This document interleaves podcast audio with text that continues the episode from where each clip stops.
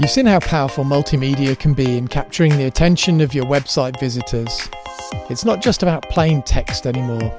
Incorporating multimedia takes your storytelling to a whole new level, making your website more engaging, more memorable, and more findable. In this episode, we'll explore the benefits of using multimedia in your website, and we'll show you how it can enhance both your storytelling efforts and search engine optimization.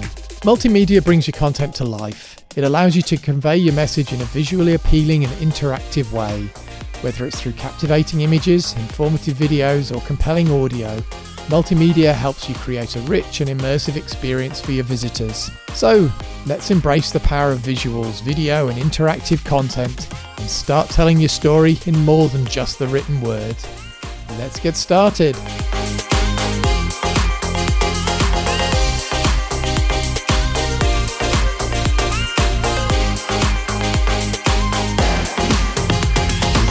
Hi there, and welcome to the Authentic Marketing Podcast in association with Demodia, where we give you actionable advice and help that you can use to create marketing that works. I'm your host, Simon Harvey, and I'm joined today by my co host, Daniel Kleber. Hi there, Daniel. Hi, Simon. Hello, listeners. So, Daniel, I don't know what you got up to over the weekend, but um, I actually stumbled across a really interesting video that, surprisingly enough, was recommended to me by YouTube. You know that I'm into NLP. I don't know whether you come across that before. Neurolinguistic. No, I can't even say it. Neuro linguistic programming. That's the word I was trying to get out there. And this video that was recommended that came up was all about psychology. Sounds interesting. What did it have to say? Uh, yeah, I mean, it was talking about communications, actually. I mean, and that's basically what NLP is all about inside there. And it was more specifically talking about how we communicate with one another. And there was some really quite interesting bits in there, actually. Well, sounds interesting. Tell me more about it. You sound absolutely thrilled, I can tell.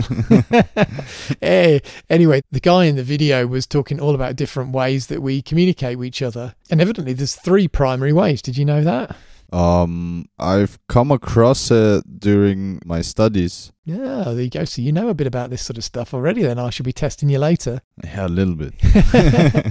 so uh, the first one of these we all know about. So verbal communication. That was the main one that was talking about inside there, and it's probably the main way that we communicate and express ourselves. But did you know there's also non-verbal and indirect verbal communications, hey, and that they're almost important as verbal communication. So, by verbal communication, you mean normal talking, right? Yeah, that's exactly it. Just regular communications like we're talking now. All right. So, what about the other two ways that you mentioned? Well, non verbal communication, that basically describes all the other ways of communicating that don't involve the use of words. Mm-hmm. So, an example would be if I go and get on the train and a stranger comes up and points at an empty seat next to me and he's looking straight at me while he's doing that. You know, you understand what he means, yeah? What's he trying to tell you?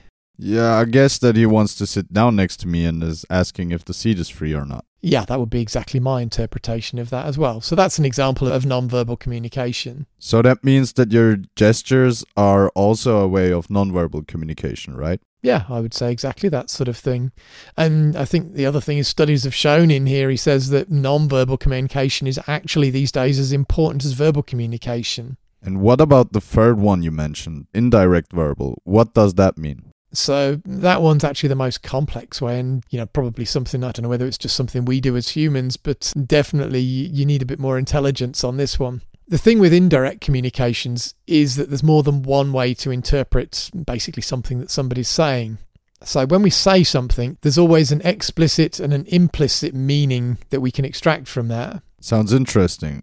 What do you mean by explicit and implicit? Yeah, I was asked exactly the same question as I was watching this video. I was thinking, what the heck does it mean? So, this is how it described it. So, there's two meanings for any message, basically.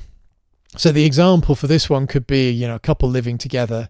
You've got a, a husband that's watching TV, and then maybe his wife's preparing dinner or something like that in the kitchen. And then suddenly the wife shouts out, Hey, Joe, the dishwasher's finished. Now, what she explicitly said in this case was, that the dishwasher has finished its washing cycle. Mm-hmm.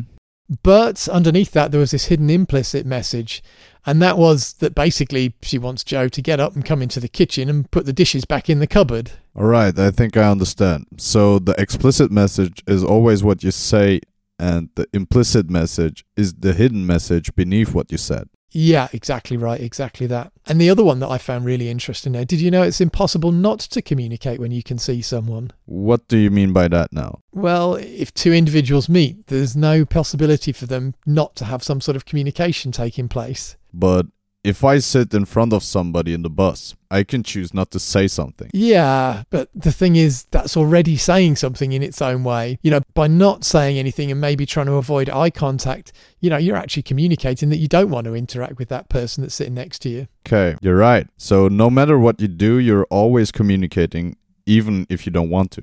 Yep, I think you've hit the nail on the head there, Daniel. So, you listeners out there by now are probably asking yourself, what the heck has all this got to do with this episode? Well, today we're talking all about using multimedia on your website. And your website's no different from a human being when it comes to communication. You know, there's verbal communications. Uh, and this is represented on your website by the text content, you know, the stuff you actually write and the videos that you show on your website. And then, on the other hand, there's non-verbal communications, uh, and this can be represented by the pictures or the other static elements of your website. So now I hear you saying, Simon, what about the indirect verbal communications that you talked about in earlier? Where does that come into your website? And I think the answer to this one is simple. Nowhere. You should never use indirect communications or indirect verbal communications on your website. The trouble with indirect communications is they rely too much on the interpretation of the receiver and how they take that message. You know, they need to effectively guess what you're trying to say, and ultimately, that's not good marketing. Yes, that is true. I don't think we can repeat often enough how important it is to have clear and easily understandable messages on your website. If that isn't the case, your user friendliness won't be on point and people will exit your site. Yep, so true. But let's think about the ultimate goal of what you want to reach with your website communication. And to me, that's capturing leads and turning them into customers. Capturing leads becomes an easier task when all the various communications are aligned on your website, verbal and non-verbal. You can write a lot of text content, but if you're only using that, your website will seem boring and not engaging. Using multimedia like images, videos, and other elements makes your website look a lot better. It also gives your visitors a better experience because they can receive the message through a variety of different means of communication. And it's not just that. You know, it's proven that some people take in information better if they have it in various different forms. Some people prefer visual formats like video and they remember that sort of stuff better. Other people take in information better when they can hear it. And I guess there's other groups in there that are better at memorizing written text. So, if you convey your message to your website visitors using all those methods, the chance of them understanding exactly what you're saying and getting your message across increases significantly. It will also make it easier for visitors to remember your brand and the solutions you provide. Yeah, so using multimedia on your site is a definite must, but it's worth taking care about how you implement those elements on your site. That's true. If you use multimedia and optimize it for your SEO, you can improve your website's visibility in search engine results and drive organic traffic. However, if you just load a large video into the middle of your web page, it can also have the opposite effect as Google is looking at signals like page load time. Yeah, this is really important to keep in mind. When implementing multimedia, you need to think about things like image sizes. So keep images small and use streaming platforms to help manage your videos more effectively. The more important question, though, that I wanted to ask you, Daniel, how can I use multimedia to capture attention and engage visitors more effectively? How does multimedia actually help there? That is where the storytelling approach can be used very effectively. You need to use your multimedia elements to create and support the compelling narrative within your website. Specifically, you should use pictures and videos that add to the story you're telling. For example, if you're selling gardening services, you could include a video that shows your customer having a hard time because their garden looks messy and doesn't grow the way they would like. It should show the problems the mess causes. For example, the video could show how uncomfortable the customer feels when guests come over to his house. Then you, as the guide, come to provide your solution. For example, you could show how your team tidies up and does the weeding so that within a couple of hours it looks like a well tended garden. Yeah, that's exactly right. Using multimedia to add to your story definitely makes your website more memorable for potential customers. So, we talked a lot about using different content to support the various stages of the buyer journey during a previous episode. You remember R2D2, Obi Wan, and Yoda? If not, you'll have got to go back and listen to the previous episode again. So, on that one though, you can use different media at different stages. Podcasts, for example, are really good at setting the scene and explaining problems and solutions. Videos and webinars are really good for quick intros or for providing deeper knowledge. Then finally, you could use something like assessments or perhaps demonstrations when you're in the final stages of your buyer journey. So keep in mind that you will maximize the benefits that you get from using multimedia within your website if you use it to support the telling of your story throughout the buyer journey. Exactly. So there you go. That's a short intro to multimedia. There's definitely a lot more stuff that I think we could cover here in the future, and we definitely will. But for the moment, I think, Daniel, thank you very much. We've probably covered everything we need. No worries. Thanks for your input once again, and um, I look forward to catching up with you again next time. Thank you, Simon.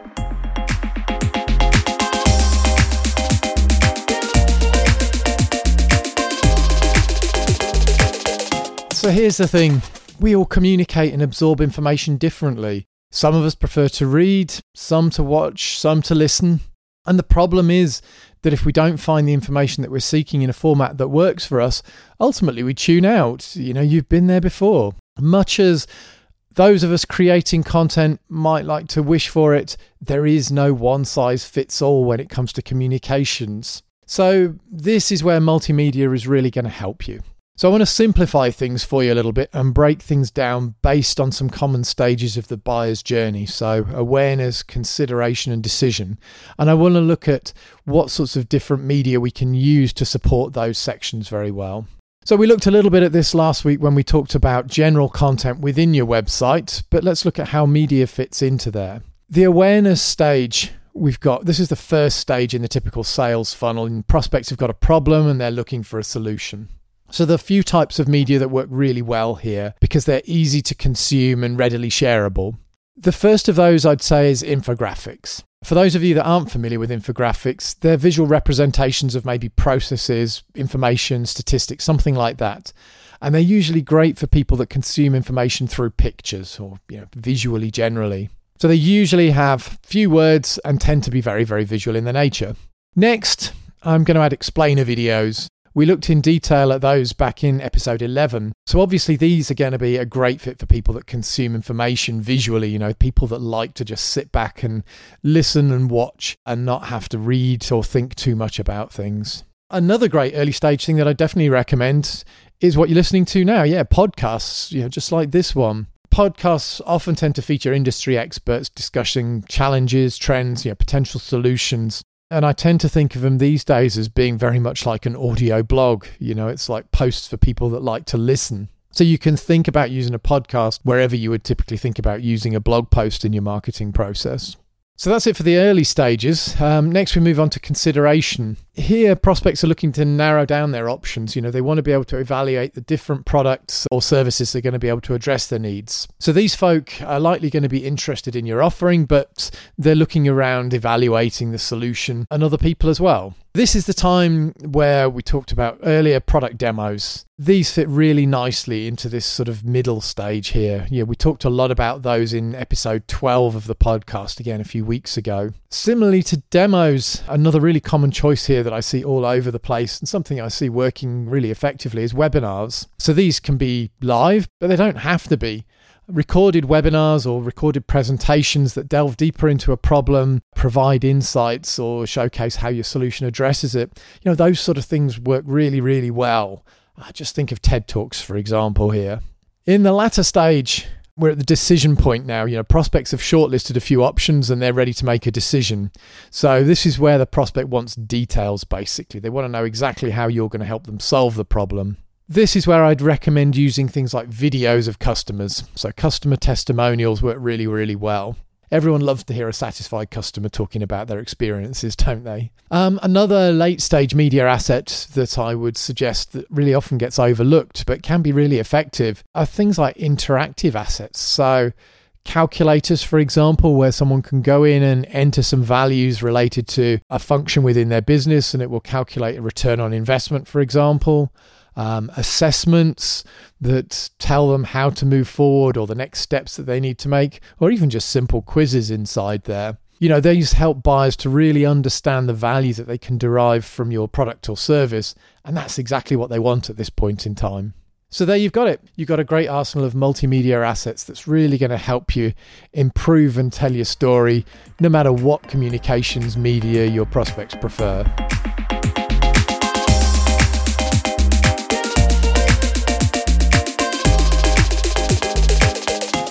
So, if you're having problems setting up and optimizing your website, then you can hire an authentic engagement coach.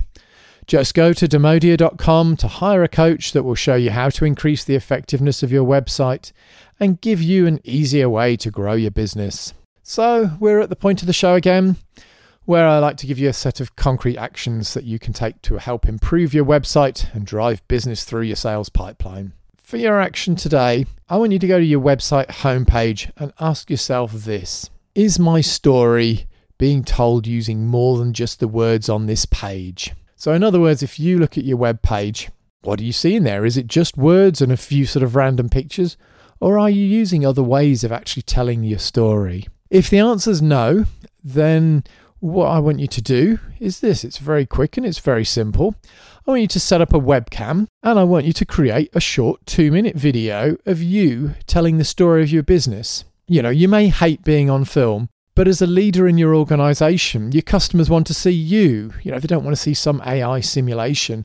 They want to be able to react and they want to be able to feel that they know you as part of the leadership team inside there. So people hate doing this sort of thing, but think about it these days. It's just like being on a Zoom call. You know, we all do that every day. It's going to take you about 10 to 15 minutes to get set up and another few minutes to record this. But what I want you to do is to create a short video that goes through and explains your story. It tells what you're looking at on the web page, explains what the problem is that your customers have, explains how you understand that problem, how you solve that problem, and what you want them to do next. So take them through your brand script and describe those key elements to save them having to read that information off your web page. The first version of this video, I guarantee it's going to suck. It won't be perfect the first time. But don't worry about that. You know, the great thing about websites and the great thing about videos, you know, you can edit those so you can cut out any big mistakes straight away. And then as you get better and better at this and your communication and your presentation skills improve, you can update and change the video. Again, it's quick and easy to do, it's relatively cheap and cost effective. When you provide the right type of multimedia at the right place in the sales process, you're going to give your customers the connection that they're looking for, and that's going to mean that you're going to close sales faster. So that's all for today's episode of the Authentic Marketing Podcast. Thanks for listening, and don't forget to bookmark the podcast and share it with your friends and colleagues. We love to share our knowledge so that we can make your business succeed. See you next time.